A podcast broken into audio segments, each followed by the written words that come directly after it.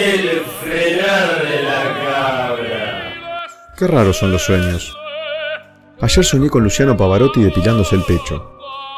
Primero preparaba la cera arriba de la hornalla, en ese tarrito de papel aluminio duro que usan todos y todas, y la cera verde Falcon hervía.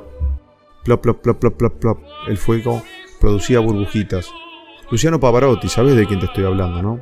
El tenor lírico italiano, cantante, el gordo ese que cantaba como los dioses. Bueno, ayer soñé con él. Y que se depilaba el pecho, ¿podés creer? Yo no sé por qué estaba ahí. Era como un anfiteatro lleno de gente vestida de gala. En el escenario, en el centro, había una nafe con el tarrito de papel aluminio duro calentando la cera verde, mientras Luciano Pavarotti cantaba. De repente sonó una sirena. La cera ya estaba lista. Entonces Luciano, el mismísimo Luciano Pavarotti, se rasgó las vestiduras,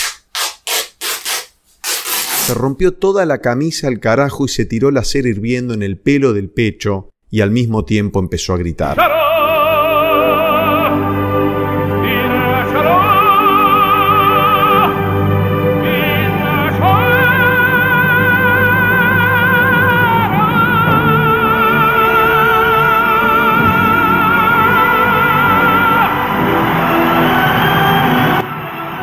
La gente explotó. Aplausos, gritos, alaridos. Era un quilombo y ahí vinieron unos robots muy modernos y con unas espatulitas de madera lo ayudaron a Luciano Pavarotti a depilarse el pecho, sí, en medio del escenario. Después el cielo de pronto se puso de color violeta, violeta fuerte, todo muy raro, tipo una aurora boreal. Viste cómo son los sueños, ¿no? Y por ese cielo se vieron unos números raros, las seis y treinta y nueve. Y empezó a sonar algo extraño.